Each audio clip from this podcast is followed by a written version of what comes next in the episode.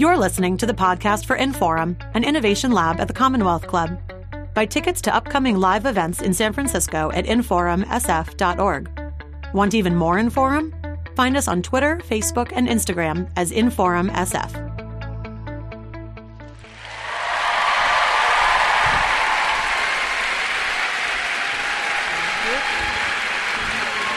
Hello.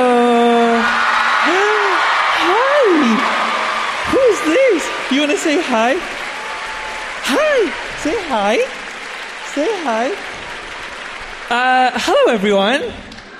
Hi. Um, okay, so this is the first time I'm ever saying this publicly. Uh, I'm a father. Say hi. Say hi, baby, baby girl Imogene. Hi. Her name is Imogene. We've kept it secret for a long time, and now she's here to say hi. You're here to say hi. You're gonna join me for this? Yeah? Don't scare her. Don't scare her. Um, all right. Are we excited for this? Are you excited for this? Okay, let's do this. I would like to welcome to the stage Emmanuel, who'll be interviewing me tonight. Come on, Emmanuel. Shall we do this? Hi, Emmanuel. Hi, I'm not a baby, but still kind of cute. I don't know. So cute, but nobody's cuter than this little one. no one. Isn't she the cutest? I on. know. Exclusive. Exclusive. But what's also exclusive is this is all a lie. This is my friend's baby. Where are you, Jana? She's my favorite little girl in the world, but it's not my baby. Y'all have been punked, Ashton Kutcher style. Yes, he just did that. And you posted it to Instagram. You shouldn't have. I want a baby so bad. You get- want a baby so bad.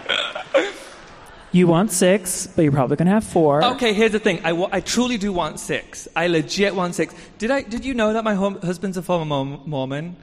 Uh, they have a lot of babies, and so I really, really, really wanted six. Um, but he's insisting we can only have four. However, if you know me from the show, you know me. I'm, you know I'm very convincing, and so we're gonna get to four, and then by the time we hit four, I'm gonna have another two. He's not gonna stop me. He can't stop me. Where's he going? He can't stop me. You've convinced people to wear crop tops, belts. Yes. You will convince your baby I've daddy had to have the six. world French tucking. He will have. he will be the father of my final two children. If not, I will find another man. Oh, he might be here tonight because this is one of the gayest who we places got, who we got? Who we got? That one. I think that one. Oh. We'll have a contest at the end of the show.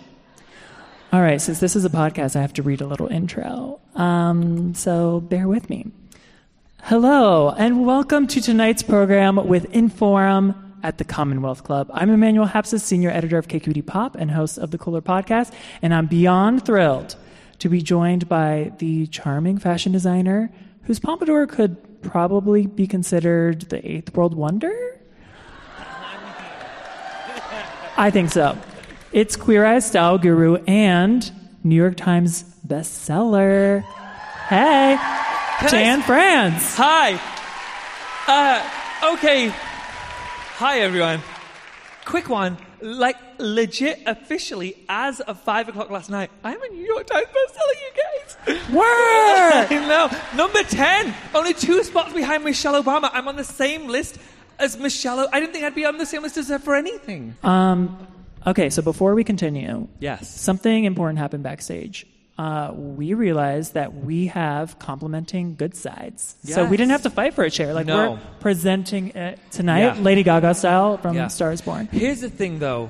To be fair, we didn't. We actually didn't have a discussion. I just said, "Oh, this is my good side," and even if you had said, "No, Tan, but I need to sit there," I would have taken, like, I would have, like, I would have ripped that hair out. And no, this is my spot. Yeah. And nobody gets to be in this spot. I need it.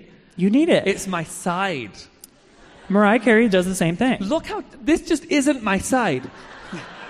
This is clearly my side. Same. Like, don't Instagram this. Yeah. Instagram this. No, no, no. This is like Tan France, and then who is that guy? I don't know. I've never seen him before. You know this guy.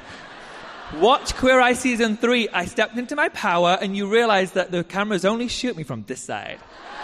Boom. You send them your list of demands, your writer, and they make it happen. I, do you know how uh, famous people have writers like they'll ask for crazy shit? Mine is very simple. Shoot me from my right. That's it. So simple. That's all. All right, so we are like in the epicenter of like all that is good and gay in the universe. Castro Theater. Yeah. And this is my first time here. It's your first time here? I've never been to the Castro before. Well, you came at the right time because it's Pride. You're gay. Oh yeah. I'm gay. Happy Pride Month, everyone.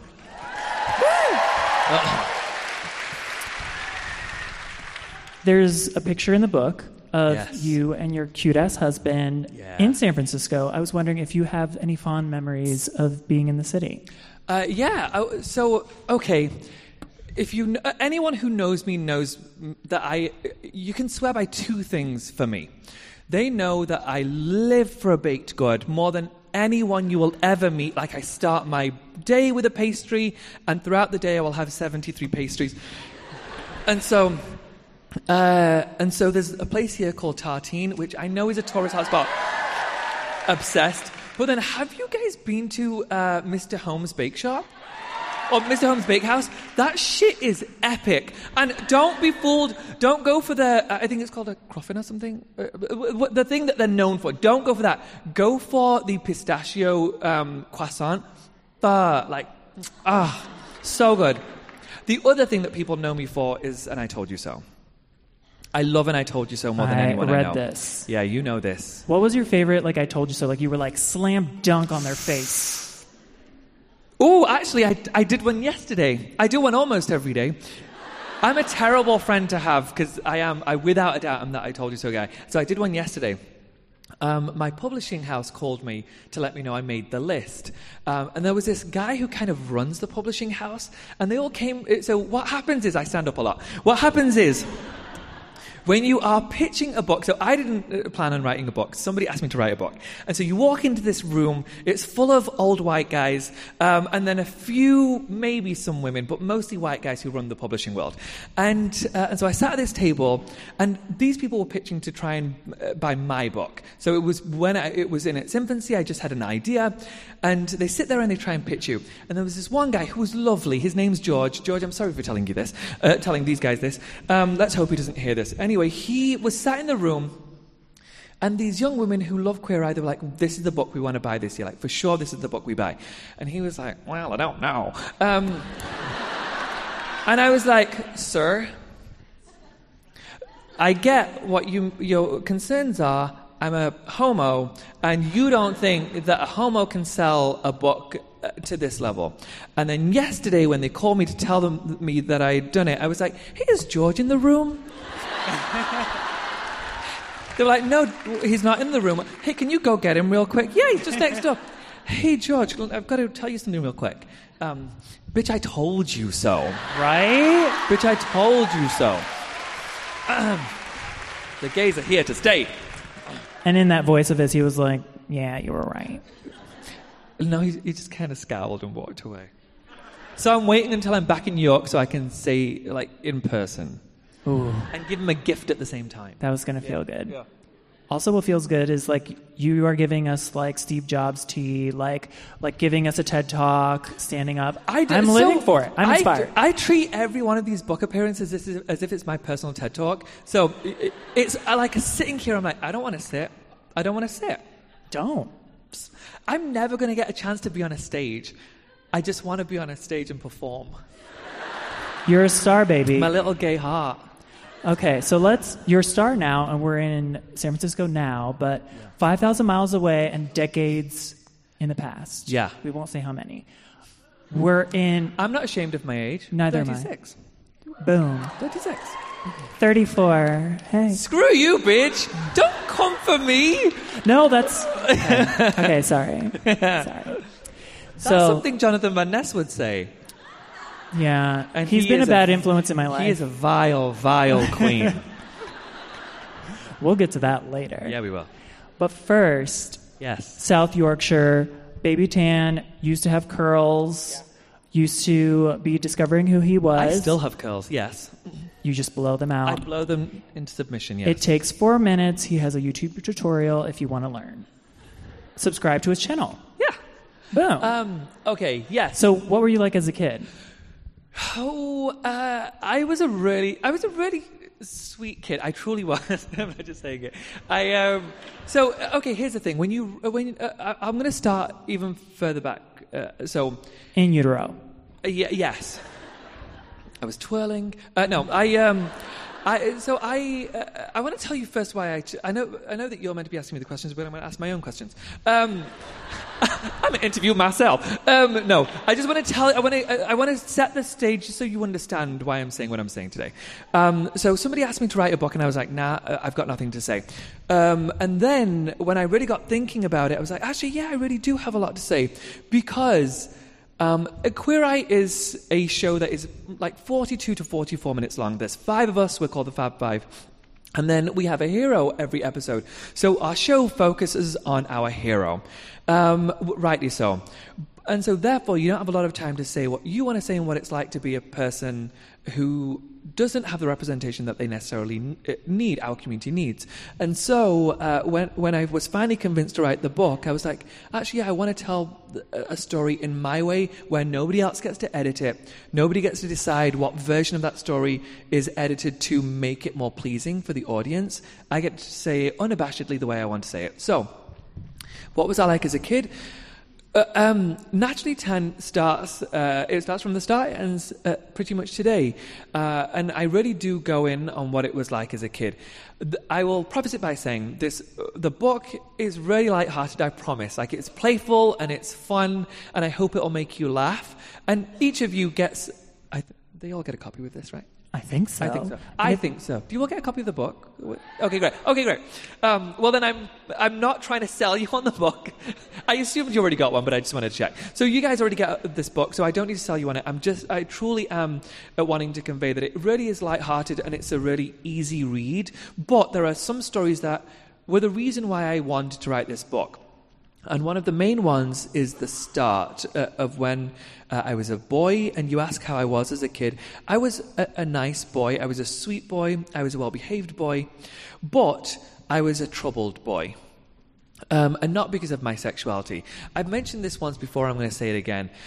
When you are a person of color in a very small town with very few um, people of color, there were seven other people of color in my school. That's nothing. And you guys, most of you, I'm assuming, live in San Francisco. It's so nice to see a, a more diverse mix. But imagine uh, for a moment you're in a small town and you there are only six other people that kind of look a bit like you in your school. It's super intimidating.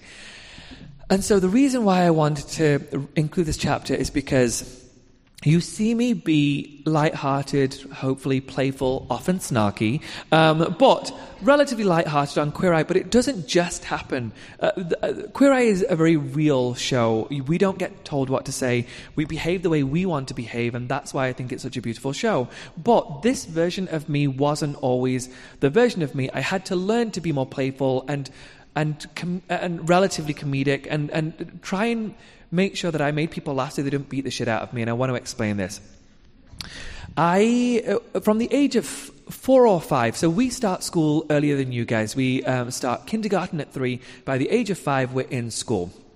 And uh, when I, the, the, I used to have this horrible panicked feeling when my brother, who's closest to me in age, he's a couple of years older than me, he was in school at the same time as me.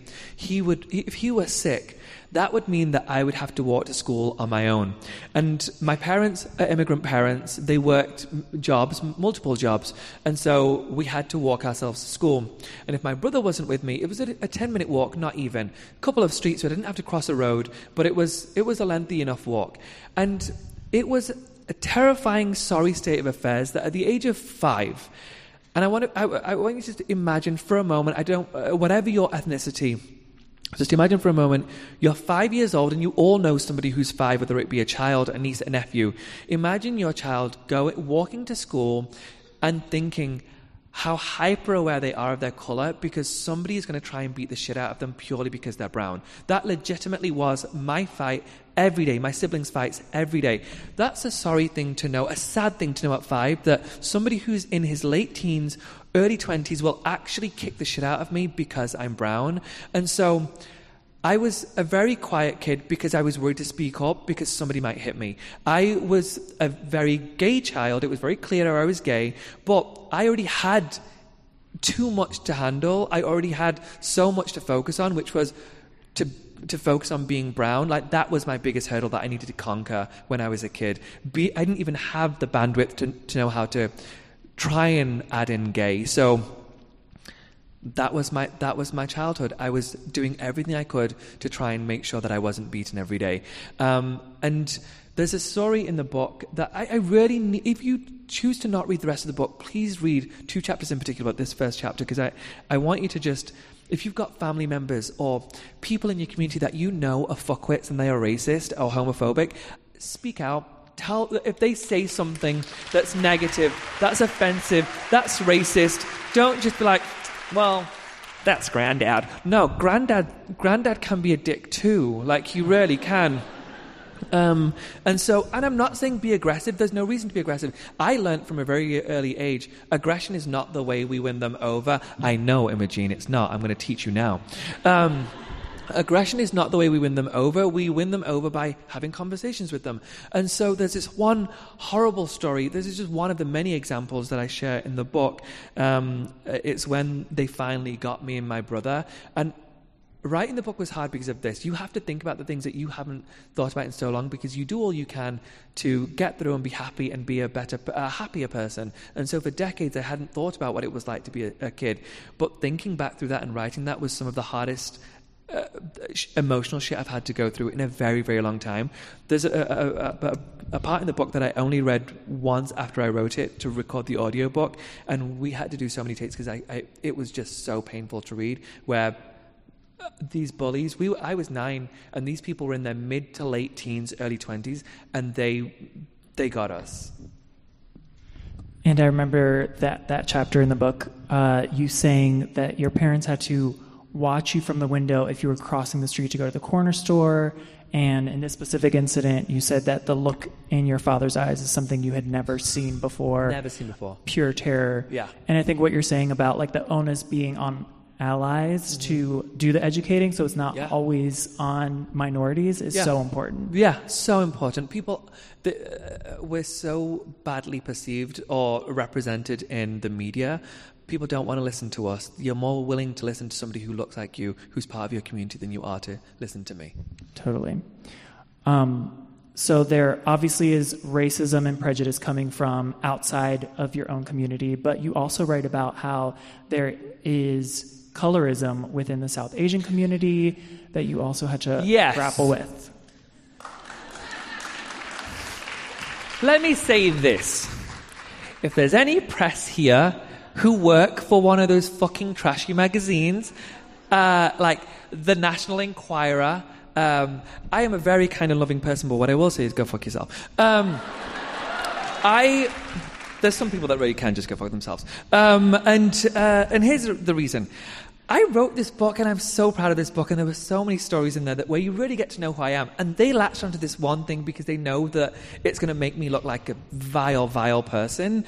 Uh, and that, that headline was, Tan France bleaches his skin. No, I don't. No, I don't. I did as a kid, and they don't. Only later on in these articles, at the very end, they explain why, but they get into it as if I've got a real problem with color. No, let me explain it. And if, I want you to read the book so you understand. When you are a person of color, Color is a real issue. We don't just have people in the Caucasian community who aren't happy with the fact that we have a certain color. It's people in our own communities. Actually, I suffered just as much racism in my, in my own community. Thank you, thank you, my dear. You understand it all too well. Um, we have it in our own community, usually from our own family members who are so concerned that we are too dark. And the concern is that if you are fair skinned, you will be more successful. You will get a great marriage. You will land a perfect partner. You will do all the things that come with being beautifully pale. And I was always aware of that. So at 10, I, I crumbled under the pressure and That's sad. I'm 10, for goodness sake. The fact that a 10 year old is even worried about the fact that he's got brown skin and that's seen as undesirable is a shocking reality. And so I found a cousin's bleach. I used it and I used it for about a few days. It hurt so bad that I stopped using it. So, no, press. That's not what I do anymore. Don't stop making it sound like I do that anymore. There are reasons why, and I need you to understand the reasons why people feel so much pressure in uh, in communities like mine. It's just the media puts so much pressure on us. Our communities put so much pressure on us to be as pale and fair as possible because white is right. No, that's not my. That's not what I say. You- That was a lot. It's a Um, lot. I told you I'm a lot. I love it. We're going to make it real light-hearted. This is just the start. We're going to build. We're going to build. totally. But to go a little That's, bit, oh God, oh, really? Go on, tell me. You're going to make me say even harsher stuff. Go. Oh, I was just going to say, you know, like we internalize these messages from society, whether you're a person of color and, and you have colorism like addling your brain, or whether you're a gay person and there's this whole mask for mask situation where Yeah. to be desirable, you need to be masculine. Yeah. So, my question to you is when you knew you were gay, I, I feel like you didn't have an epiphany like a lot of us No, do. I didn't. You were just like, Always. I am this and this is fly. That, that, that honestly wasn't what I thought. I mean, I wish I was that sassy as a kid. Um, I just didn't know anything else. Like, I saw, obviously, heteros everywhere, but I didn't, I, I just didn't think that was, I knew it wasn't me. I didn't ever think, oh, I'm gay. I just, I didn't know anything else. All I, was, all I ever knew was that I was attracted to men. And when you're watching Bollywood films, you're like, I want to marry him too. Do you, Right? Have any of you seen a Bollywood movie? I know they seem tacky as shit, but they're so much fun. Um, and I legit used to think as a kid that I was going to be a Bollywood actor. And let me tell you why this was so delusional. Um, I, sorry, I belch a lot. You know how on Queer Eye they try and make me seem like I'm the classy one, but trash through and through. You'll see it throughout the. You're going to see this throughout this. Um, Bollywood. I, so here's the reason why Bollywood was never going to work, but I tried to see it through so hard until I was like 16. Um, uh, I like to believe I was a smart kid, but clearly I was also delusional. And, um, and so Bollywood, you have to be able to dance, you have to be able to act, and you have to be able to read Hindi. I can do none of those things. None of those things. But I felt so strongly that I would be such a formidable talent for them that they would excuse all of those things and teach me my lines phonetically. I can't understand why that didn't happen. However, now that I'm in this industry, I'm thinking, who knows what could happen? Stranger shit has happened. Who knows? I'm picturing it now. Yeah. A Bollywood star is born, featuring you. You can do the nose tracing scene. Yeah, yeah, yeah, yeah, yeah. You can have the whole bit. Yeah. Can Henry Cavill be my guy, though? Sure. Those pecs. Bradley Cooper's fine, but Henry Cavill's my guy. Yeah, swap him in. Ooh, or jo- uh, Michael B. Jordan. Right? Yeah. Let's be real, Tan. You wanted to be Shawn Mendes. Don't lie to I'm these people. obsessed with Shawn Mendes. Okay, I told you guys. I know I'm old. I'm old enough to be his fucking father. I know. I know it's gross. But that bitch is so hot. Like, my God, that is, bitch is so hot. And I've talked about it so much in the press that I'm almost positive that he's put a restraining order against me and I don't know it. Because I keep saying, well, maybe he's going to be at this award show that I'm at. And so he doesn't turn up, but I'm positive he's meant to be there, but he doesn't turn up because he knows fucking crazy's there. But I've made it very clear. Listen, I've got friends in the audience. Woo! I've got friends in the audience. I've got family in the audience. Um, you know how much I love my husband, Rob. We'll get to that later. But I would, just for a minute, like say, hey, Rob, I need you to peace out whilst I Yes. take care of some business. Um, to make you feel better about your Shawn Mendes Yeah. obsession, I had a thing for Zayn. He's he's a bit young, Zayn's gorgeous. but let's take it even And more. he's 20, he's like 26. It's fine. It's totally legal. Okay. Um, so back to being gay. Yeah. It always That comes back to sounded that. Sounded pretty gay to me. Uh, Yeah. So, as gay people who receive these messages from either our family or the community about, oh, don't walk like that, or your your wrist shouldn't be like that, or don't cross your legs, Mm-hmm. um, we start self-policing, and I know you talk about that in the book that Mm-hmm. Yeah. you went through that, but you've worked through it. It seems like. So talk about um, that process of like getting from point A to point B and accepting who you are. Um, I uh, when I was a kid, I used to try and hide all of my feminine traits uh, because I, again, I, w- I was too busy um, trying to stay alive for being brown. I, I, I didn't need a, a double whammy, um, and so I used to cross my legs a lot. Actually, I used to double cross. My, I can't do it anymore. I'm too old for that shit. I used to double cross my legs. We call it the librarian cross, um, and and it feels really comfortable. Like it feels really, really comfortable. Um, but uh, my uh, uh, extended family members used to get really frustrated and kind of slap my legs and say, "Don't sit like that. Girls sit like that." And I didn't know any differently, any any better, and so I took it to heart and I was like, "Oh shit, I better learn to butch it up." Um, and so I, I did. Like nobody realized in my school my family that um, I might be, as my mum said, a little bit off. Um, and uh, and yeah, I, um, I learned to hide it really well. And then thankfully, when I finally came out at 16, I was like, I'm gonna cross my fucking legs all I want. Feels so good. It really does. It's just very natural. Yeah. I don't know if you have this, but anytime, like here in San Francisco, I am fully myself, and I feel like I'm fully myself at all times. But then sometimes if I go back home, No, there's no turning reverts. France off anymore. oh, No. love that. Yeah. I don't need to fake it for anyone. I mean, I'm on queer. if you don't know I'm gay by now, there's something wrong with you, not me. yeah. It's right there in the title. Yeah. So we can leave that like heavy stuff from your childhood in the past. Yes, I have. You had you managed to have some fun growing up. There's this hilarious uh, anecdote you tell in the book Mm-hmm. about how you told your mom, "Hey, girl, I'm going to go to my friend's house for five days." Oh, got it. And Okay, yeah, got it, go got it, for got it. Okay. Here's the thing. When you are uh, when you are uh, living in a Muslim household, but you are living in England, you uh, you want to do the shit that local kids are doing, that Western kids are doing, and I was one of those kids. I was obsessed with. Um, uh, like Melrose Place, 90210, like all that from the age of like seven or eight, which is real fucked up for a kid. Um, like, I wanted to be one of those hot mistresses on that show, like getting plowed by one of those hot dudes. Like, that's wrong. At seven, that's wrong. But I knew myself so well. Family, I'm so sorry you have to hear this. Um, and so, uh, and so, yeah, I, I was obsessed with America, and I always knew that America was going to be my home. And then, uh, and so you you uh, you want to do things that American kids are doing. So you're going to the mall, and you're going to Starbucks, and so I wanted to go to Starbucks, and so we didn't have a Starbucks in my hometown, and so I used to uh, I used to tell my family that I was going to PE, but who the fuck goes to PE? And so, and so well, what what self-respecting gay goes to PE? And so I went to um, I went to a mall uh, in another town, um, and so I used to I used to lie to them a lot just to be able to do the things that I desperately wanted to do. And it, there were little lies that wouldn't hurt them. It's just that they wouldn't understand.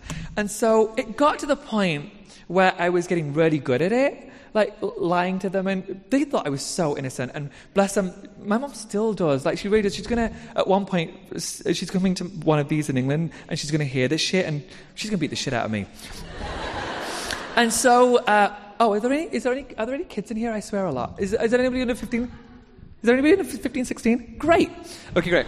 Um, so I can fucking fuck all I want. Um, and so. There was somebody in the audience a couple of days ago who was like eight. And I said the most disgusting thing on stage, and then the the kid giggled, and I thought it was a, a woman. I was like, "Oh, thank you, ma'am. I'm glad you enjoyed it." And it was like an eight-year-old. I know.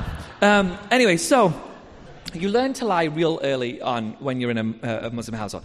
And so I, um, and so I was like, "Hey, mom." I, I had, other than PE, which was school time, we weren't allowed to hang out outside of school. We went to school and then something called mosque, which is like our version of synagogue. And um, I know you're in San Francisco, but the last few shows I've been to, they had no idea what mosque was. So I've, got to kind of explain what it is. Um, and so I and I live in Utah, like That's just the way it is. Anyway, so I, uh, I, I told, I told, uh, so I, I never used to go outside of, uh, out of um, school time. And so by the time I had reached 16, 17, I still had never gone outside of the house outside of school time. And so I said to my mom, um, You know me. You know how responsible I am. You know what a good boy I am. Um, I, uh, can I just please have like five days? I'm going to go and stay with my friend across town. And she was like, oh, You know, we don't do that. I know, Mom, I know. But you, I'm a, such a good boy. You know you can trust me. Okay, fine. Five days only. Fine. It was my 17th birthday. Instead, this bitch went to New York and lived it up. lived it up. I told her, I told her, look, again, so responsible, so mature. Don't worry, I won't need to call you every day. Like, that's ridiculous. I've never caused you problems before. I won't cause you problems again. So I'd convinced my moronic friends, three of them. I was like, come on, morons, we can do this. Like, I had never been to London, which was two hours away. never been to London. But I knew how to use a train. I knew how to do things at the airport because we'd been to Pakistan before. Like, we kind of know how that works. And I, I took myself across the fucking globe. And I had the time of my life. And I lied so well that I continued to do it every six months for the next five years. My mum never found out. this is not like a self help book or an advice book. This is like a, like a cautionary tale, or how, if you really want to learn how to lie well to your family, that's, that's what you'll get from this book. And, a, and loads of really good I told you so's. And if you want a tutorial on how to get into Jay Z's club when you're underage, I look. I've looked forty since I was twelve. I went. I started. I've never not been grey. I always had flecks of grey. Always, like uh, four, five, six, seven. In, in that that photo, which is in the book, um, I, I, there's a, a, one from the side, and you can see I've got grey hair, like five. And so uh, I don't know what the fuck was going on. Um, and so by the time I hit 17, I got into Jay Z's Club 4040, no ID. I had the time of my life. Were they distracted by the Von Dutch that you were rocking? Sorry. You know, when I met you, I thought, oh, he's going to do me real dirty on stage. Um, hey, it was 1999. we all did it.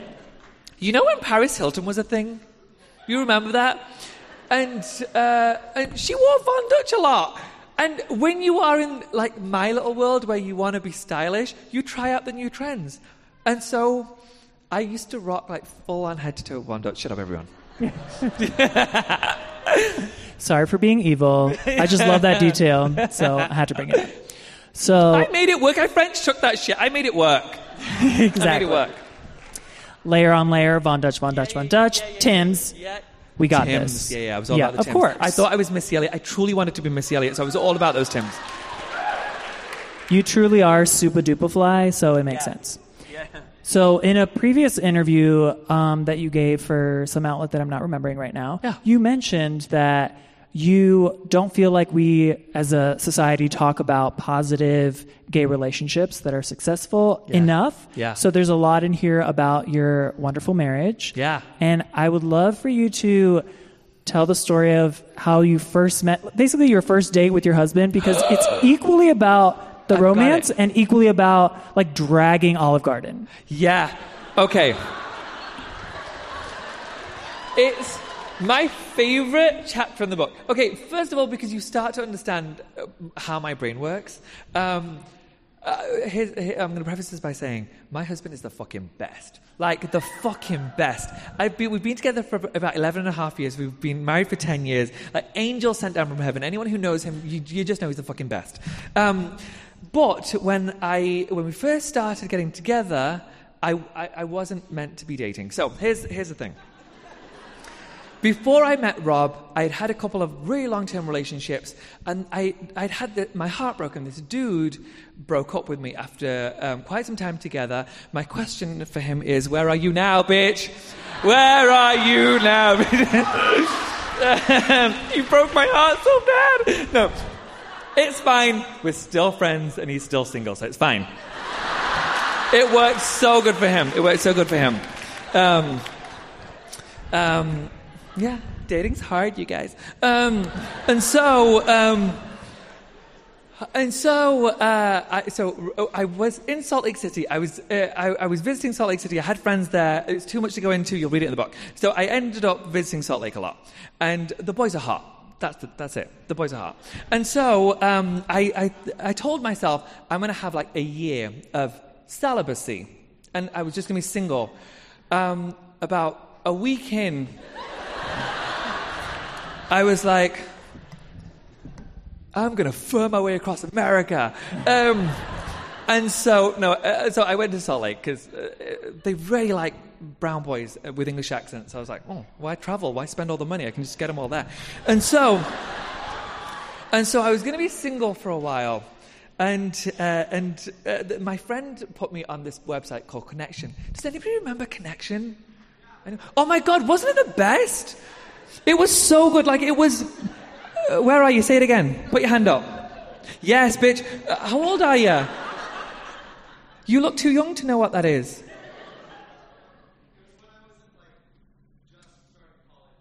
Good for you. Start early. Good for you. Start early.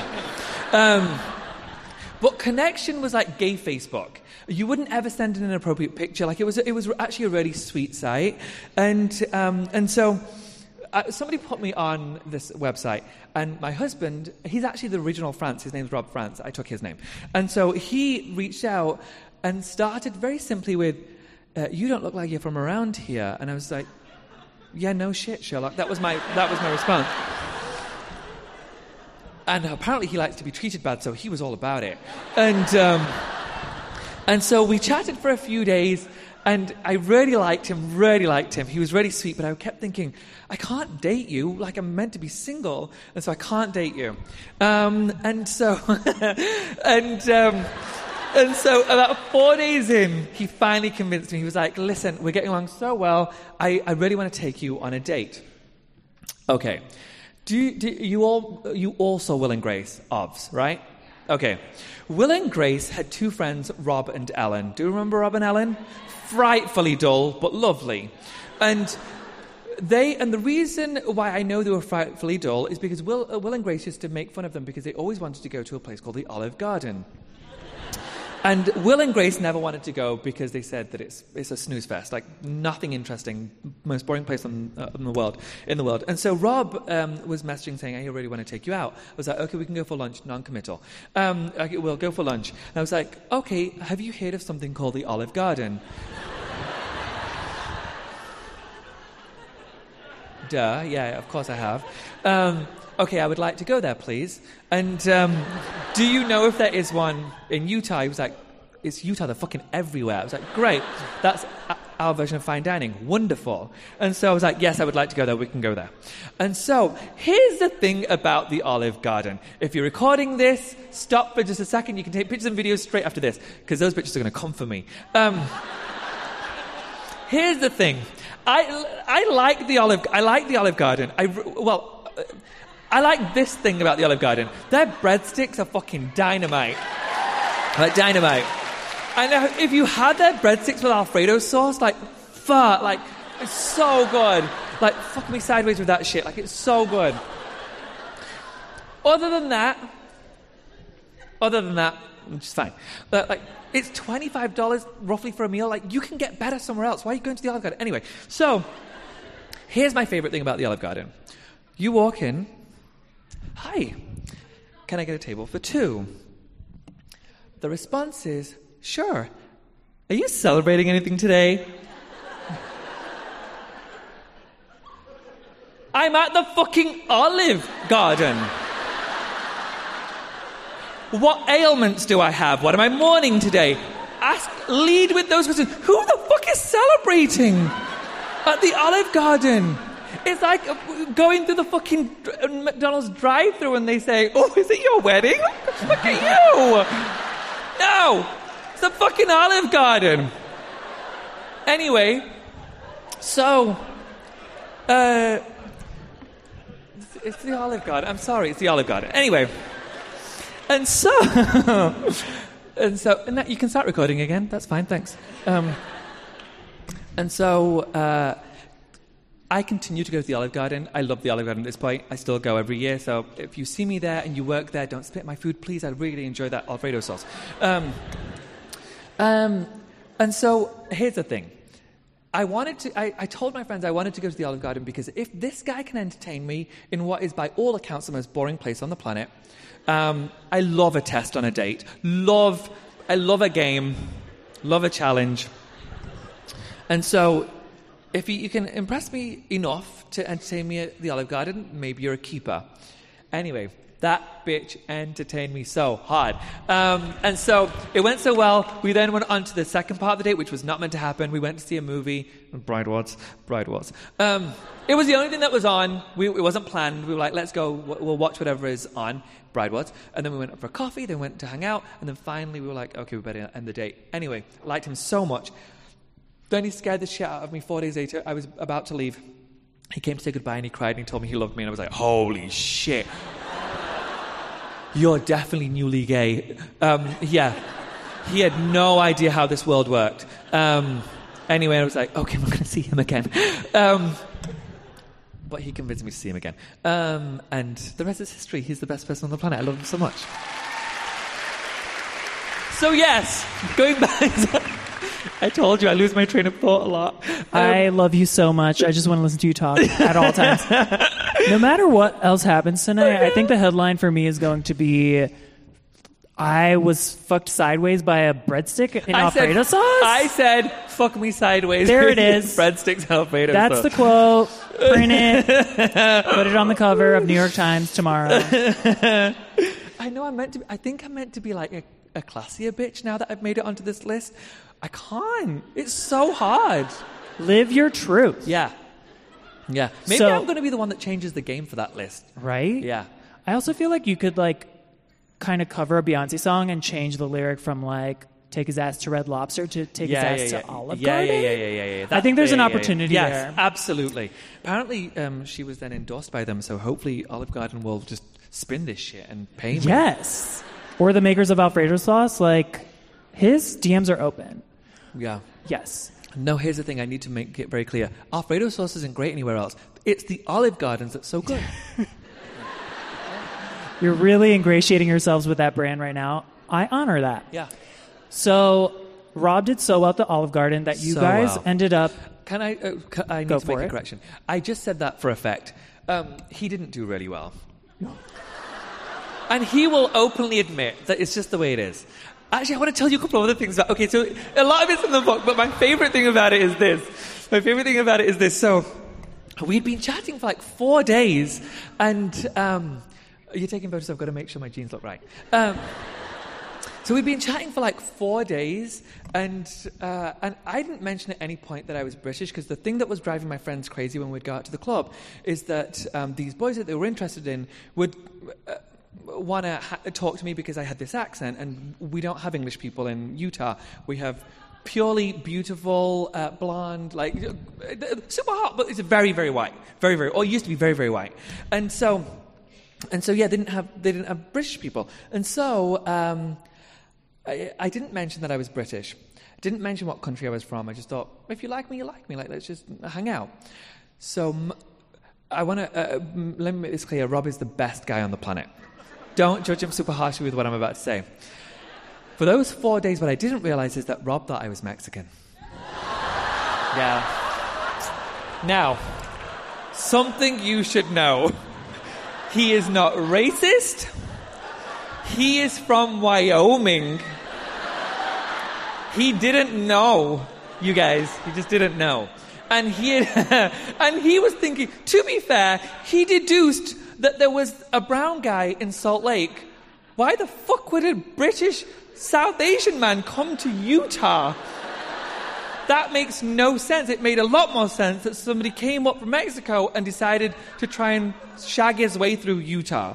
Um, and so, yeah, so my husband's racist. Anyway, there you go. There you have it. And so he married me to be able to say, well, I can't be racist. I married a brown guy. He says it all the time. It drives me insane. So you guys ended up doing long distance for six years. I have a question. To quote Kanye West, "How sway? How? Like LDRs are brutal. Like how'd you make that No, work? No, they're not. No, they're not. Okay. I told myself I was. I may as well just stand. You know, there's a. Is there anybody Indian here? Okay, great. Do you have this word in in Pakistani culture? We call it bruth bruth. Do you know what bruth bruth is? Do any of you, do you know what bruth bruth is?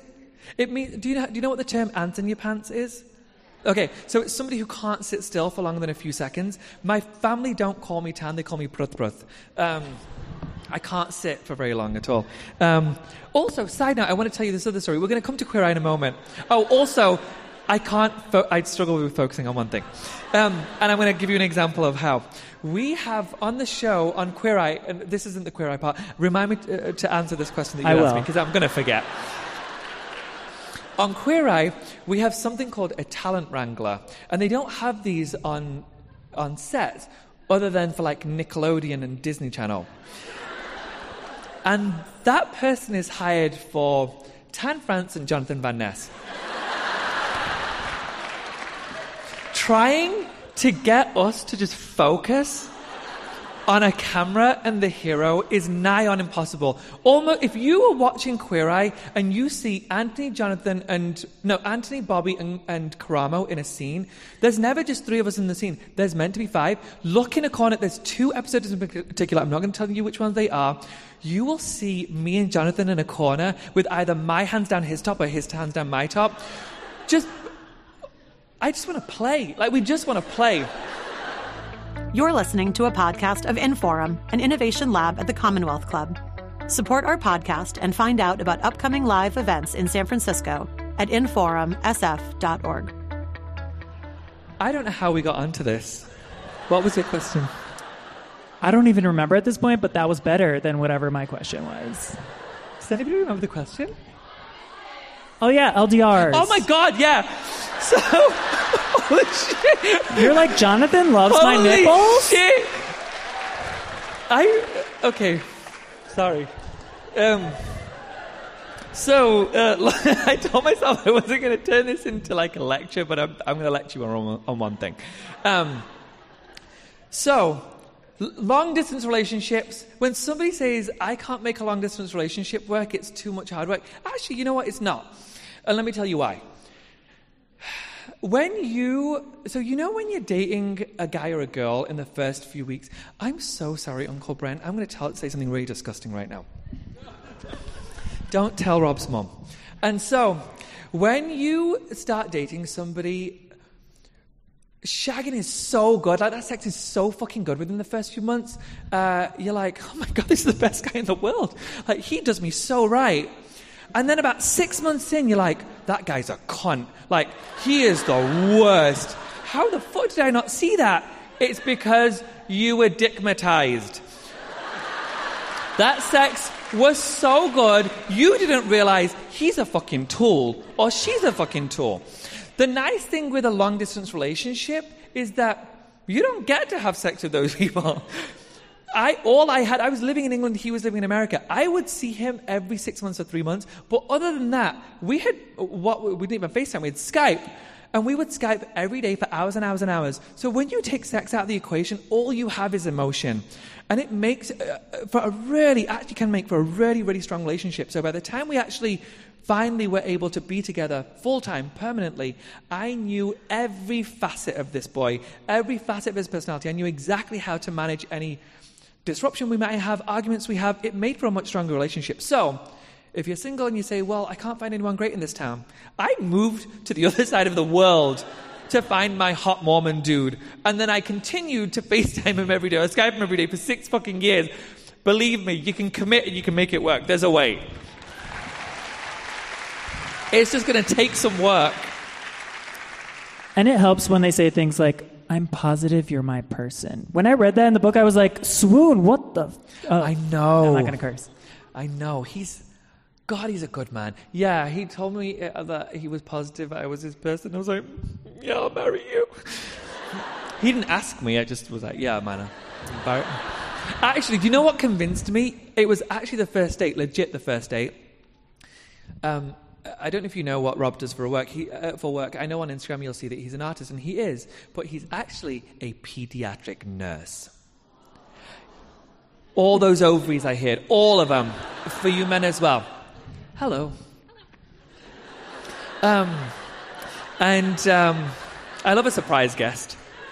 Love. That was like on the Ellen show when someone like bops yeah, yeah, out. Yeah, yeah, yeah. yeah. Yeah, that was cute. Um, and so, uh, wait, what were we talking about? Um, Oh, Pediatric he's a nurse, pediatric yes. nurse. Could you imagine somebody telling you that on the first date? You'd be thinking, okay. So I, I literally was thinking in my head, I'll marry this guy. Like, I, I really did. I thought, you, what better person can you find? He saves children's lives for a living. I can't do better than that. You can't. I mean, what? Like that one-liner like sticks with me just as much as this one-liner from Casper. I don't know if you've seen it. It's an Oscar-winning movie. It's not. Um, he looks at her. He used to be a ghost. now he's a looks person. At the girl. Yes, Yeah. he used to be a ghost. Now he's a person for like a limited amount of time. It's Yeah. sad. Christina Ricci's there, and he looks at her and says, "Can I keep you?" Boom. Bath! You don't like that? Bath! No. You don't like to be. That's too owned. much cheese for me, and I love a, uh, love a hefty cheese board, but that's way too much cheese for me. Maybe it's one of those movies where, like, when you you know it stuck with you from childhood, but then when you watch it when you're growing up, you're like, problematic. Yeah, Okay. if somebody said that to me about, bitch, you're crazy, I won't see you again. Don't Well- say that to anyone, I promise you. I'm going to help you out. Don't say it to anyone. It's cute for a movie. it's cute for a movie. Yeah. So you had so many jobs when you were baby. Is that my baby crying? It's his baby. Oh my god. So you had 24 jobs before you became a fashion impresario, maven, whatever. Yeah. Do you have tips for us who like don't present as charming as you do to like how to You're win the job? Is it about what you dress like, what you say? Because you said that sometimes the job you had no previous experience and you're like, Yeah. I'm going to be me and they're going to give me the job and then I'm going to quit during my lunch break. Yes. You will learn in this book that I, actually I don't tell the truth. I counted this many and then I stopped counting. I had 24 jobs within like five years. I know. What I'm most impressed by is that I got 25 jobs, like 24 jobs, um, and then who knows how I'd- however many more. I, I, my tips are probably simple. I was very confident with the fact that I was going to get the job. Even if I wasn't going to get the job, I presented in a confident way. But then my outfits were wicked. They were wicked. You know, when I'd go to the interview, and I'd be dressed in a suit, and I'd go and tell the lady or the man, uh, "I'm here to see uh, John Hughes," and um, and she'd be like, "Oh yeah, take a seat." But then everybody else who was sat there would think that I was from another office and I was one of the other directors, and so they'd sh- suck up to me, and then they'd see me get up for a meeting, and they'd be like, "That bitch wasn't for, uh, he wasn't running this shit." No, I just dressed like I was running this shit. I wore an appropriate suit. Dress appropriately for a bloody interview, for goodness sake. Dress up more than you think you'll need to. They will respect you for it, even if you don't need to dress up that much. Do it. Like I would rather be more dressed up than dressed down and not get the job. So that's what. So that's what happened in the first one, and then I continued to do it over and over again. Um, but what is terrible, as you can probably imagine, is I don't concentrate well. So I got 24 jobs in a short amount of time. And within the first day, I am, if you know one, if you will learn one thing about me tonight, it's this. I am very resolute. If I've come to a decision, I've come to a decision, I am stubborn as an, stubborn as an ox. And so, if I get to my job on the first day and within the first couple of hours I'm like, "Hmm, don't think I'm ever going to fit here. Um, my regular ch- trick was this. Um, I would say, I'm going to need a quick, like, I need to go on lunch early, I think. I'm starving. Um, oh, your first date? Yeah, I know, but I if I could go on lunch early, that would be wonderful. okay, yeah, sure. And then I would get the fuck out of there and not tell anyone. Not tell anyone. Not a call to say, I'm sorry, I quit. Like, just, they would try and call me and say, Did you die on lunch break? Like, you, did you fall down a well? Don't know. Never answered. If I if I know I don't like a job, I just don't like it. Get me out of there. And I don't have the balls to say I don't want to be here. So I just. Two things you'll learn about me I get a lot of jobs and I'm a fucking pussy. My favorite way that you quit a job was you went to the airport Oh, yeah. to go on a business trip to Spain. You didn't go to Spain. No. Tell the people. I went to go and sleep with my husband. Um, I was meant to. Um, I was meant to go. Uh, I was working uh, as like a, a like a district manager for a, um, a clothing store, a retail company, and I'd been there for about two months. Hated it. This guy who was my boss was a complete monster. And um, and so I decided enough was enough. Um, but I was meant to be going to Spain to help open one of the new stores that they had, and um, and I was sat at the airport. and I was like, ah, fuck this.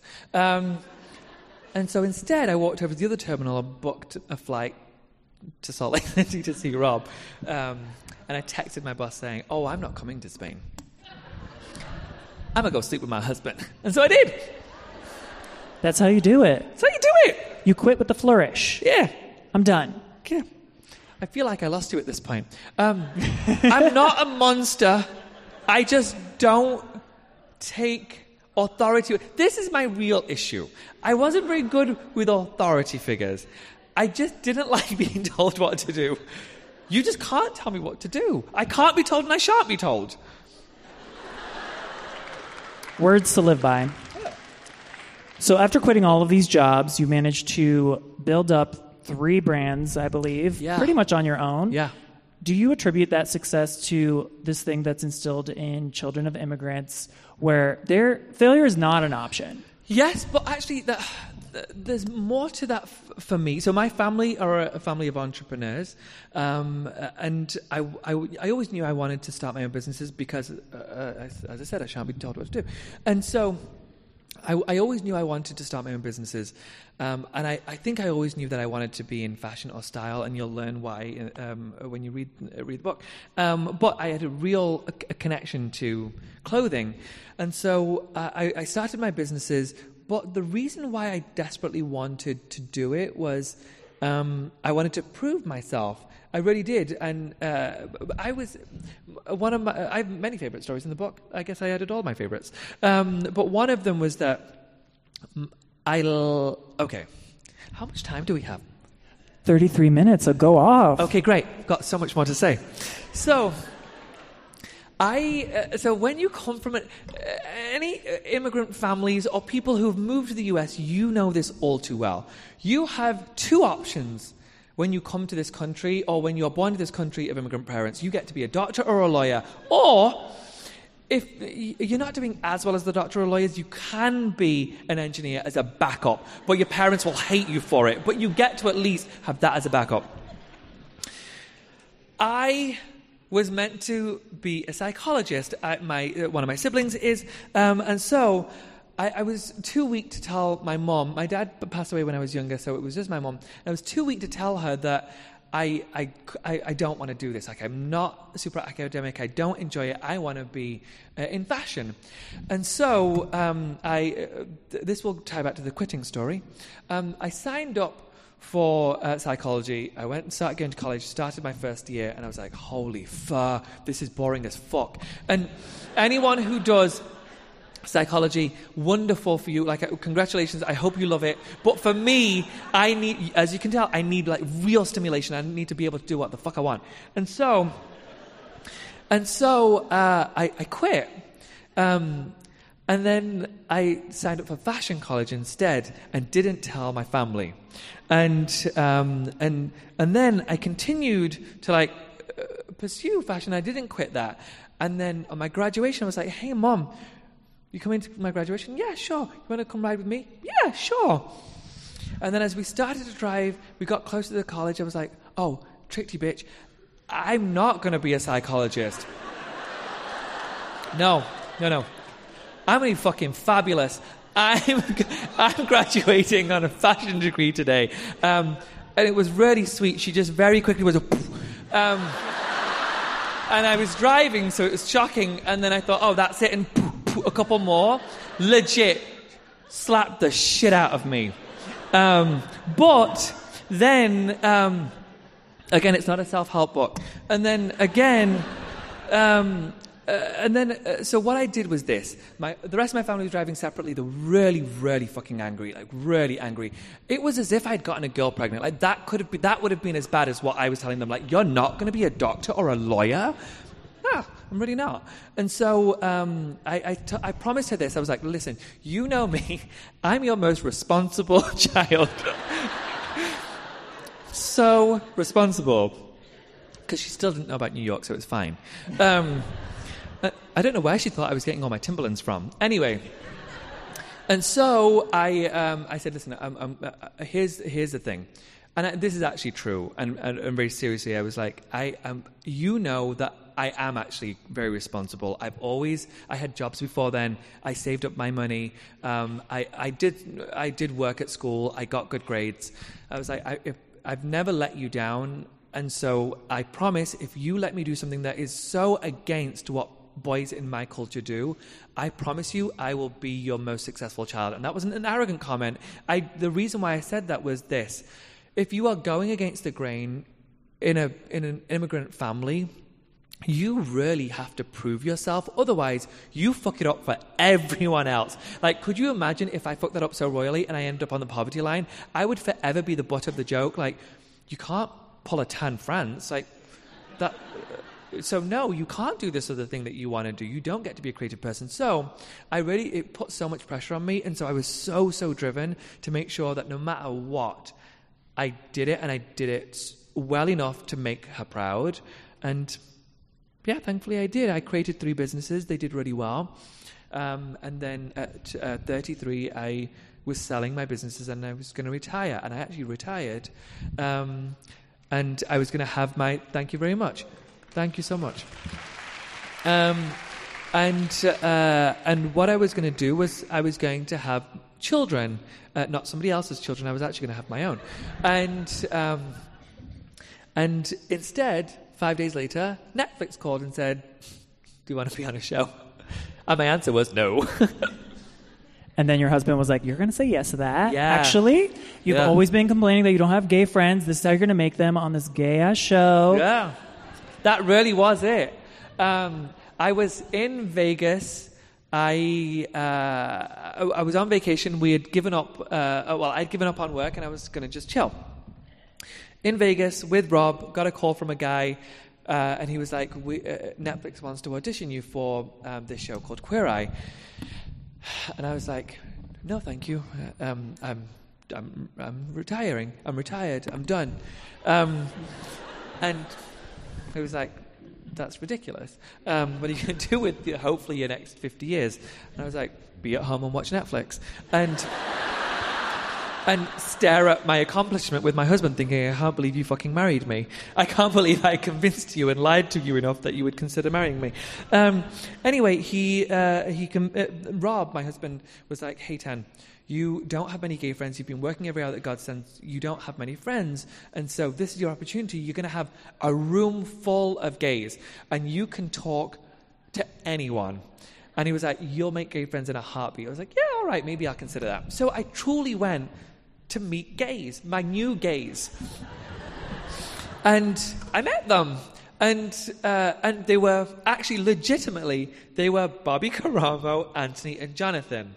And uh, before this was first day or so, this was a three-day process. Um, the sh- uh, the, they hadn't cast us, and by the second day, we had a text thread that was called very arrogantly the Fab Five. We thought, no, but legitimately, we thought even if we don't get the job, like I know I'm going to be friends with these idiots. Like these are my kind of idiots. Um, and then we all leave LA. Sorry, the audition was in LA. We all leave LA. And I get a call a few days later from Netflix saying, uh, We are offering you the job. And I was like, Oh, fuck. I was just there to make friends. I collected my gays and I left. Um, and, uh, and uh, they convinced me to, to do the job, and I, I, I, I took I tried to quit. As you know, obviously, I tried to quit. Um, I tried to quit a couple of times before uh, I started shooting, and they convinced me to do it. Um, and then we started shooting, and then I tried to quit every day. For about two and a half weeks. Um, and then finally, I pulled the ultimate baller move. About 11.30 at night, uh, we just wrapped on episode two, halfway through episode three. They're out of order on, on uh, Netflix, but we were shooting it uh, uh, episode three. And i I didn't think I could do it. And it was because I was so scared. I was scared of many things. I didn't want to be that brown guy, brown gay guy on a major show like this. It was really intimidating. And so, um, and then also, I'd never done this before. I'd never done show business before. I'd never tried for show business before. This shit came out of nowhere. And that, it really is intimidating. When you are on a set with 30 um, something crew, I, the first day I shot with Queer Eye, it was a solo scene. I had never done anything like it before. And I stood there, all these people were there, and they're like, okay, go, Tan the fuck do you do? Like, how do you pretend like you're okay with this? Like, you don't see all these cameras and just remember to be yourself. Okay, how does a fucking human stand? Like, when. Anyway. And so. And so. No, I was kicking my things down. Um, and so and so I, um, and, and, so uh, two and a half weeks in, I, I texted my um, executive producer. We were all living in the same apartment building, and I texted him at about eleven thirty at night and said, "Can I come and see you? I need to talk to you." Went down to his apartment building, uh, got to his door. I was crying a little bit, and uh, he was like, "Are you okay?" I was like, "Hey, I've got something to tell you." Go on. Um, I booked my flight home. I leave tomorrow morning. Um, I quit. I won't sue you if you don't sue me. And he was like, What? And I was like, Oh, you think that I can't sue you? I was like, I am retired. You think I don't have light? And he was like, Whoa, whoa, whoa, whoa, whoa, what the fuck is going on? And I was like, oh shit, wait, what? And he was like, okay, let me tell you why you should calm down. Like, please don't go. And the reason why I was quitting is this, because I'm a quitter. And then secondly, is because, is because I really was scared. Um, uh, the other boys, the other boys, I love the other boys, but they have their their version of them, and they they are exactly the same on the show, but they're just slightly more American. Come for me all you want. You know it's a thing. You know it. You guys can turn it on better than anyone else in the world. Um, you have Oprah. Like, come on. And so, and so, who I love, um, very, very much. Um, and so, uh, so they knew how to do it, and I didn't. I, I, I, was so very, very British at the time. I've changed a lot. Um, I was very, very British at the time. You can see I'm, i love a stage now. Um, and so at the time, I was really nervous, and so I, I said, look, I can't do it. I can't do what the other four do. And the others all came from this world. They all have done TV before. They'd all auditioned for years and years and years. And so they, they knew it. They, they knew how to do this. And I was so scared thinking, I'm ruining the show. I'm ruining the show. And so I legit cried every couple of hours in the restroom. When you watch uh, uh season one, like, I've got puffy eyes the whole season. I cried so hard all the time. I'd cry, so what I'd do is I'd film a scene and I'd be like, just need to use the restroom real quick. Can you turn my mic off? Yeah, sure. Woo, woo, I cry my heart out. And then, here's a trick. Jade roller. Roll the shit out of Jade roller. Go right back on set and you're good to go. Nobody ever figured it out. And then, um, and so I was like, I, I, I, don't know if I can do it. He convinced me I could. He was like, listen, we hired you because, well, clearly we knew you were British, you fucking idiot. Um, I was like, oh yeah, we could tell you were different. Oh, yeah. Um, and so he was like, We hired you because you're nothing like the others. So just please continue to be yourself. And so I just, do you know how Jonathan always says, Who gave you permission? He gave me permission to just be myself. And then I was like, Oh, I can fucking do this. And so now I love being on the show now. Like, it's the best thing in the world. All these people are beyond glad you did not quit and that you stayed on the show because you're an amazing person. Thank you. Also, representation is important. Really is. But let me tell you, that is. Sorry, I cut you off. But what I'll say is, it's you guys. Uh, I know that nobody's saying, "Oh, Tan, you represent us." I know they're not. But you feel that pressure, you really do, and it is actually really intimidating. And, and that is what was really scary at the start. When there wasn't an openly gay uh, South Asian person on TV at that point, especially, well, maybe there was, but not on a scale like this. This was a fully global show. And that's actually terrifying. And here's the thing that I find. I could have moved my, mouth my mic away. Here's the thing with, um, with the pressure of that. When, when the press, when the press, back. Um, when the press, um, when the press talks, this was from the very, very start, the day that Queer Eye came out in the press, the, the, the show became massive very quickly, like in a heartbeat. And so the press picked it up immediately. And I was so jealous of the other boys because the press would talk about Antoni Porowski, blah, blah, blah, blah, blah, blah, blah, blah, blah, blah. Bobby Berk, blah, blah, blah, blah, blah, blah, blah, blah, blah. Muslim immigrant, South Asian, Tan France, the fuck? Where the fuck did that come from? And I knew it. I knew it was coming. And every day since, it's always mentioned. Always. They never talk about the fact that Karamo's Christian. They never talk about the, the fact that, um, that Antoni's Polish and he's also Christian. Nobody else gets that. Always, always. South Asian Muslim Tan France. That's a lot. That's a lot. And I know if you if you don't come from a, a minority group, you, that may not sound like much, but that adds so much pressure. That means that what you say is not just what you're saying. When I when Antoni speaks, Antoni speaks as Antoni Porowski. When I speak, I speak as oh, is that what South Asians think? No, that's not. That's what I think.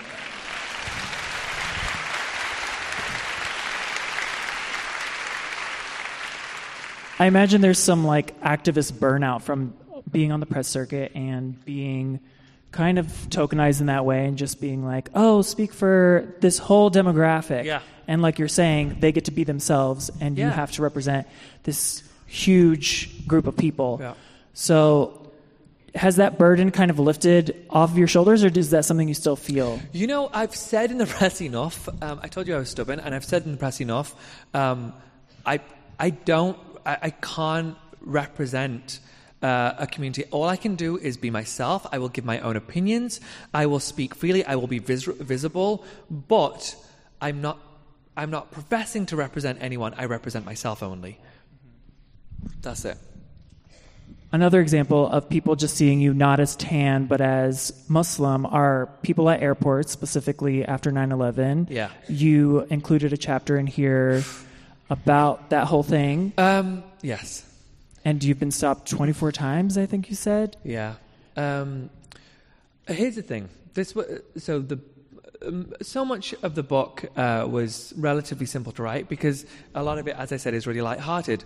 Um, the way a book works when you are asked to write a book, you are given a deadline, a very, very hard deadline. And so I got um, to the point where I'd finished my first draft, second draft, final draft. And the reason why I wanted to write this book was because of this one chapter. It's called 9 11.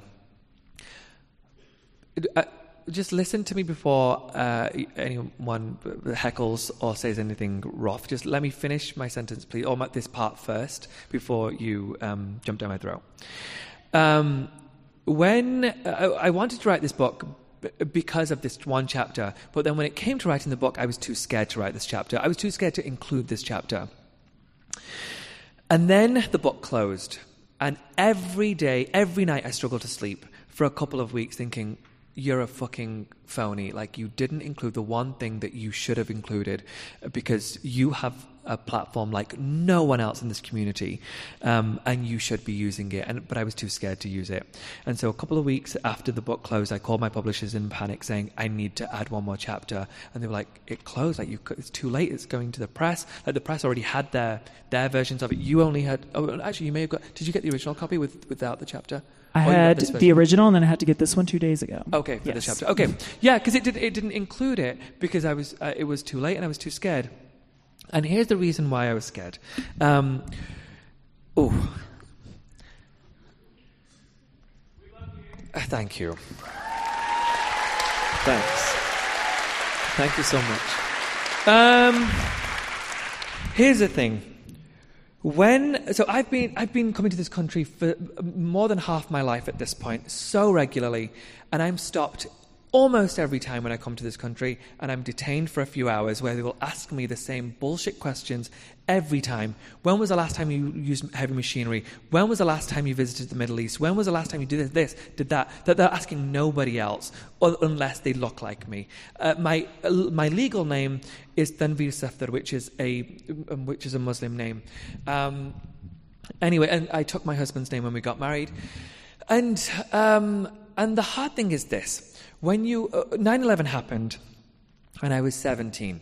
And every one of us who's over a certain age remembers where we are, when where we were when 9 11 happened. I was just as terrified as anyone else in this room. So were all of my people. And every time I'd come into America, you see, you would see everywhere. Never forget. And I, I totally get that notion. Of course, I get that. We should never forget the people who were the victims of 9 11. However, the longer, the longer this goes on and the longer that we are never forgetting, it means this. It means that as long as we are never forgetting, we are never forgetting that Muslims are the threat, brown people are the threat. And you, anybody who's not uh, uh, uh Uh, uh, uh, from the Middle East or South Asia or Muslim, we may not understand how this part feels. But when you are, when, when a terrorist act occurs, or when you're worried about a terrorist act, we are worried too. We are scared too. It's not just, oh, well, the Muslims must be fine because it's the Muslims who are doing it. No, we are just as terrified as everybody else. Those terrorists aren't discriminating. They're not saying, oh, Tan's in town, we shouldn't bomb that place. No, that's not it. Everybody perishes when those, when those terrorists attack. And the hardest part is, is that not only then are we do we have the threat of terrorism as as all of you guys, we are going through it every day on the street because the press has done enough to instill fear in every one of us that we are a problem. And what that means then is that from the age of 17 to now, those racist taunts we got changed immediately. No longer was it this one word. It's, it's, there's this horrible word that I'm not going to say um, that they use, which is it's, it's, it's, for us, it's as bad as the N word. It's so shocking and hurtful and upsetting to hear. And so, no longer was it that word. The things that they would say on the street is fucking terrorist, fucking raghead, get the fuck out of our country. Why you don't belong in our country? That kind of shit. And every time you go on a plane, not anymore because I have the luxury of being Tan France, but up until I was your version of Tan France, you go on a plane, somebody's shifty, they're worried that you're going to cause a problem. We are just as scared as everybody else, but we have the added threat of the victims or the people who are worried then also treating us as terrorists. So not only are we scared of the terrorists, we are scared of everybody else attacking us because they are worried that we are terrorists also. So um, the chapter is for this reason only. I need people to start to understand and truly, truly see that terrorists are terrorists. Muslims are Muslim. We are just as scared as you.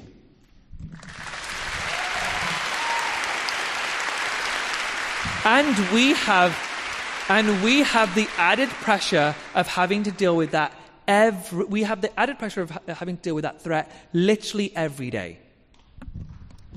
Thank you for writing that chapter. Thank you for speaking on that today because I feel like it's something we don't hear the Muslim perspective about 9 11, and I'm so grateful that you wrote that chapter. Thanks. I want to make it clear I'm not saying we should forget.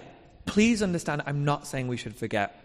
I'm just saying that the longer that that is everywhere, the longer that we see, um, if you see something, say something, the longer we are going to be treated as terrorists.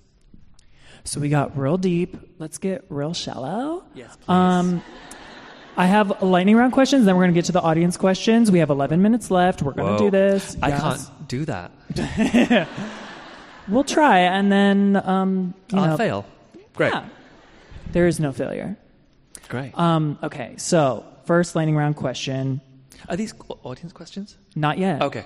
This is something that I, I just want to put on you. It's it's Go. kind of going to be an albatross because it's going to be hard. Go. But I think you're up for the challenge. Go. So, growing up, certain millennials with taste played the Spice Girls with their friends, Yeah. and you had to assign people to each Yes. thing. So, Fab Five, who's who? Go.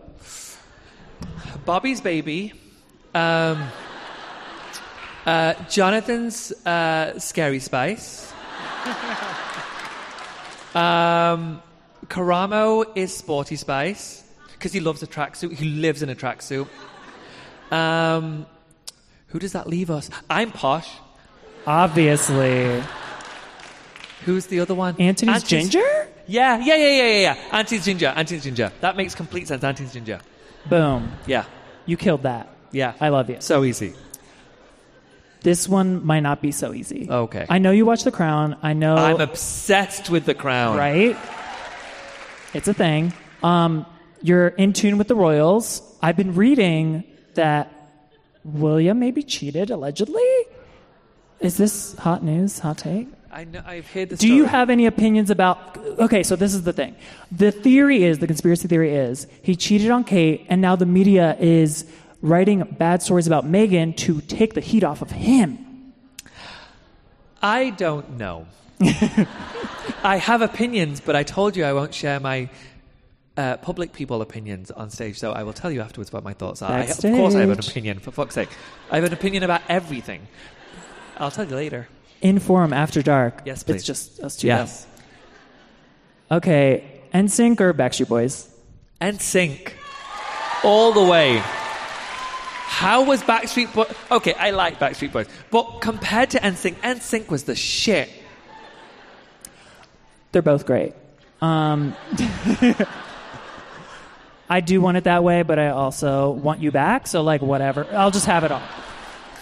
First concert ever. My first concert ever, I didn't know who it was. My friends took me. It was in Salt Lake City, and it was the Indigo Girls. they didn't. They didn't make it to the UK, but my friends were going to a concert. They're like, "Do you want to go? Well, we're going to have a picnic." I was like, "Yeah, sure." I had no idea who these ladies were, but they were fantastic. You really are gay. Yeah, Wow.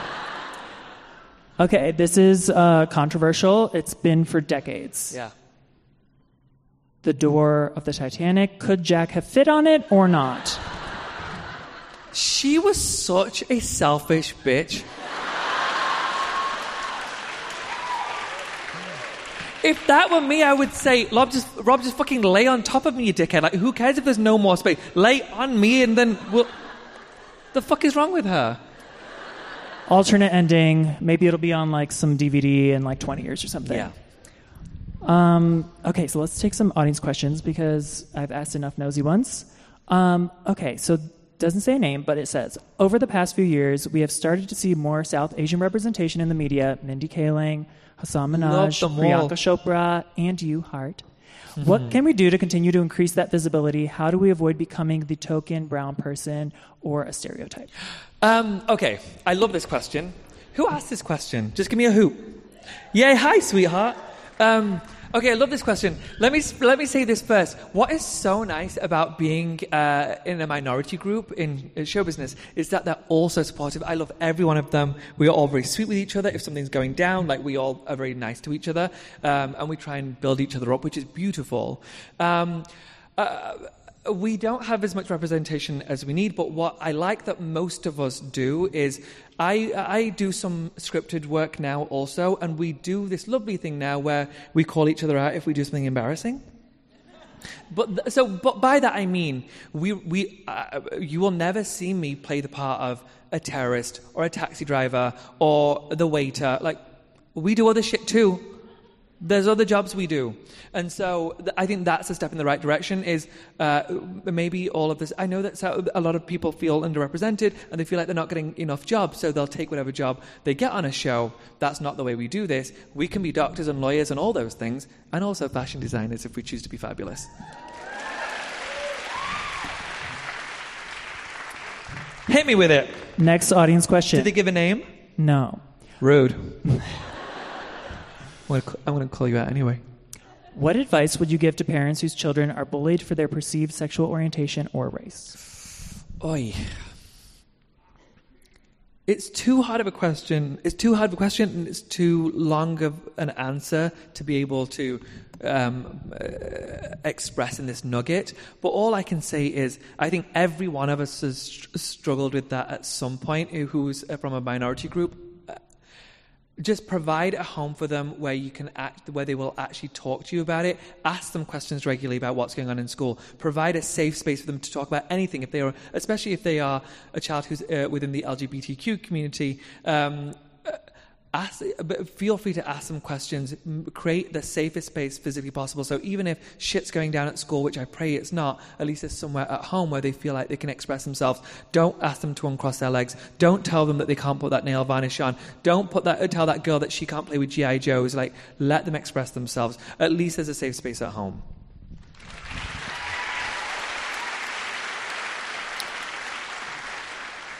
Beautifully said. Last audience question Who is someone that you hope to meet one day and why? That's no, I can't give one. Um, it's Adele. No, it's not just Adele. okay, so before I, so when I got into this, we got Queer Eye, I had like a longer list because I, I also had Adele. Oh, she was at the very top, but I had a longer list because I thought. Sh- I honestly thought that the show was going to go nowhere. I thought a few girls would watch, and a few gays would watch, and that's it. And so I was like, well, if ever I get to meet these few, then I've then I've really made it. Um, which is really sweet. I love that. I, I, started writing a journal, and it was such a sweet uh, uh, idea because we all, honestly, all of us boys, just we didn't think it was going to become what it became, and thankfully we're blessed to have this incredible reaction, and also from the showbiz community. And so I've met so many people that were on my list, and they're just so lovely to us. Um, but I have like a hit list that were always at my top, and they're still at the top. And I'm so close. Like I'm so close. It's not Shawn Mendes. That's a, that. I mean, it's I mean far, far, but there's not. He's not Shawn Mendes. Um, Adele's at my top because she's a fucking amazing, incredible. Like, just, uh, she's the best. Like, she's the best. Of course, she should be at the top of everyone's list, in my opinion. She's just like real, real. Um, Beyonce, duh. Okay, I'm going to tell you a quick Beyonce story. So, we were at the GLAAD Awards recently. We were um, being honored with an award, um, the Fab Five, and Beyonce was performing. And so I went extra as fuck. Like, just look at my outfit that day. Like, I went so hard thinking, she is going to fucking see me. And when she sees me, she's going to say,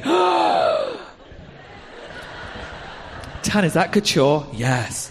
Um, um, but uh, it was Jonathan's fucking birthday. So we went to the event, and then we had to leave before Beyonce came on because Jonathan's birthday party had, party had started, and so we had to fucking go. So my one chance so far to meet her, I had to leave because of that idiot. That's I see him every fucking day. That is a terrible story. Wow. Yeah. But oh, you'll wait, have another one. chance. Michelle Obama is my third. Yes. Well, hopefully it balanced out because Victoria Beckham slid into your DMs and you danced to Wannabe with her and drag queens at some point. Yeah. Happened. Yeah. Do you know, I, uh, I, you know how you all must have fantasized at some point. Don't we all fantasize at some point about being famous one day, maybe? No? Am I the only one? I can't, come on, shut up. I can't be the only one.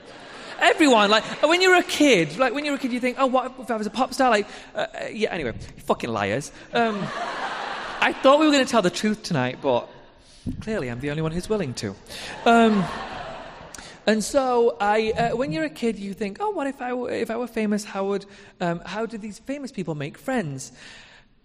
It's really simple. They slide into your DMs just like anyone else. Every, almost every day, legit. I somebody will slide into my DM. I'm like, you won Oscars, bitch. Why are you talking to me? That makes no sense. It blows my mind. Blows my mind. And so one day, a few months ago, I was in England. I don't go to England very often anymore because I'm, I'm, i work mostly here. But I was going to England, and uh, Victoria Beckham's team reached out and said, "Hey, we saw you in London. Uh, Victoria's having a party tonight. Will you come?" No, like I'm, I'm doing a fucking face mask. Um, I do that every week, but I, it, it, it, you know, we, we, we, we haven't got a wrinkle. We're fine. We'll take a week off. Um, and so I was like, yeah, I'll be there. Um, I'm already on my way. And, um, and uh, I walked into the party, saw her, um, and uh, David Beckham came up and he was fucking lovely, like just so nice, so nice. Obviously, I tried to pounce and then security came. And I was like, Are you trying to fuck David Beckham? I'm like, Yeah. Um, yeah, bitch, have you seen him? Anyway. And so then I saw Victoria, and I saw a bunch of drag queens come out, and they were dressed as the Spice Girls. Um, and then Wannabe came on, and I was like, holy shit, this is really weird that I'm watching a bunch of Spice Girls uh, drag queens dance to uh, Wannabe in front of Victoria Beckham.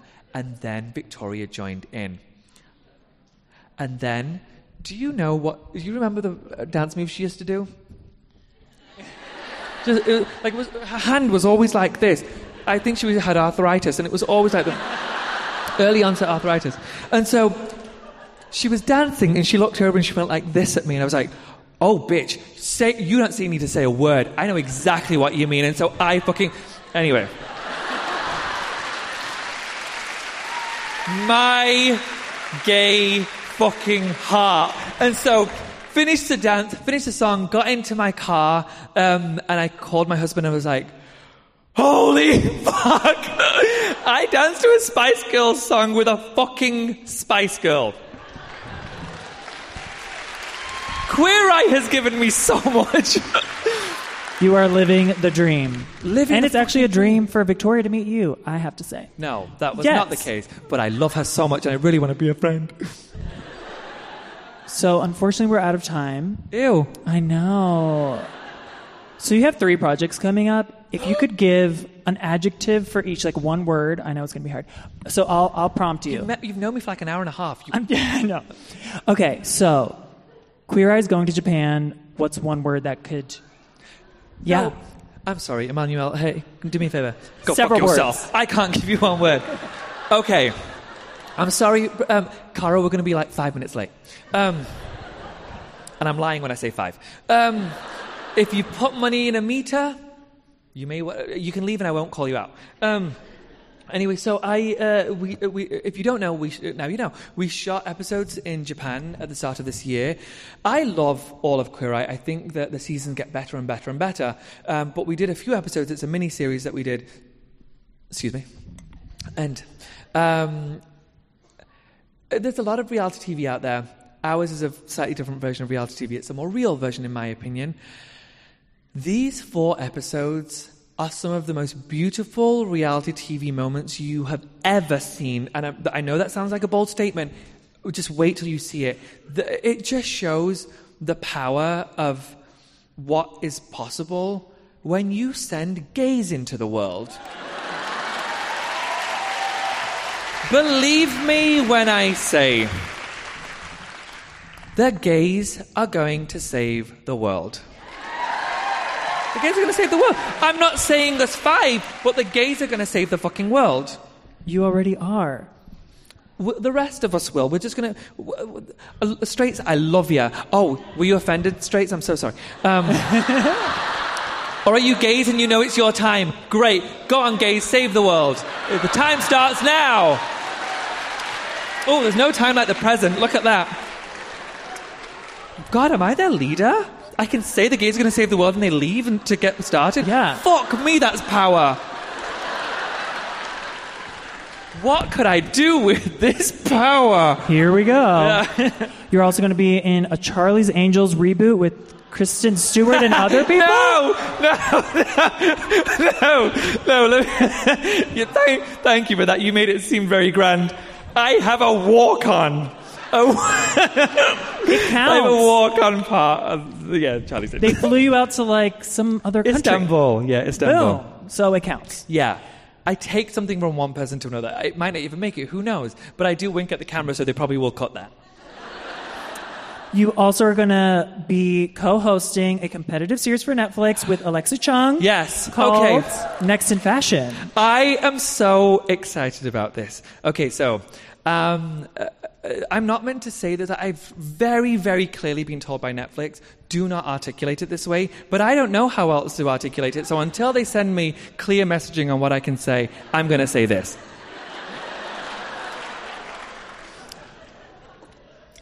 Do you watch Project Runway? Or have you watched Project Runway? I love Project Runway. Um, and so this, this is not like Project Runway. Like Project Runway. Um, I, it's a competition show. It's a global fashion competition show, so it's a little different. Um, where we take people, designers from all over the world, um, and they are actually working ateliers in fashion houses. So they, the, the work they produce is like you have never seen on a competition show before. I, I love this show so much. I, I wrapped it recently, a couple of months ago. It's fucking epic. It is fucking epic. I don't cry a lot, other than the first few weeks of Queer Eye. I don't cry a lot. I cried so many times watching these uh, creations walk down the runway. If you like Project Runway, you are going to fucking love this. Love it. It's incredible. And do any of you watch the Great British Baking Show? Do you know what that is? Okay. The thing I love about Next, so the show's called Next in Fashion, and I'm obsessed with the Great British Baking Show. And uh, legit, I promise you, I'm not just making this shit up. It's kind of got a vibe of the Great British Baking Show. It's very sweet because uh, uh, so it's made by a British company and it has two British hosts. So our competition shows are a little different from American uh, competition shows. Like our uh, shows are like, "Oh my gosh, can I help you?" And then on an American show, it's like, "I'm gonna fucking take you down, bitch." Um, and so it's got like more of the British, like, just let me help you, and it's beautiful. It's beautiful.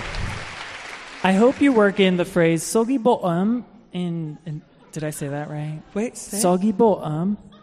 Great British Bake Off. They say soggy bottom. Oh, sog. Oh my god, I didn't know what you were saying. My accent's so bad. I thought you honestly. I thought you were doing Japanese. I was like, oh my gosh, why would I? They're like, no, no, no, we're not doing that. Um, yeah, soggy bottom. Soggy bottom.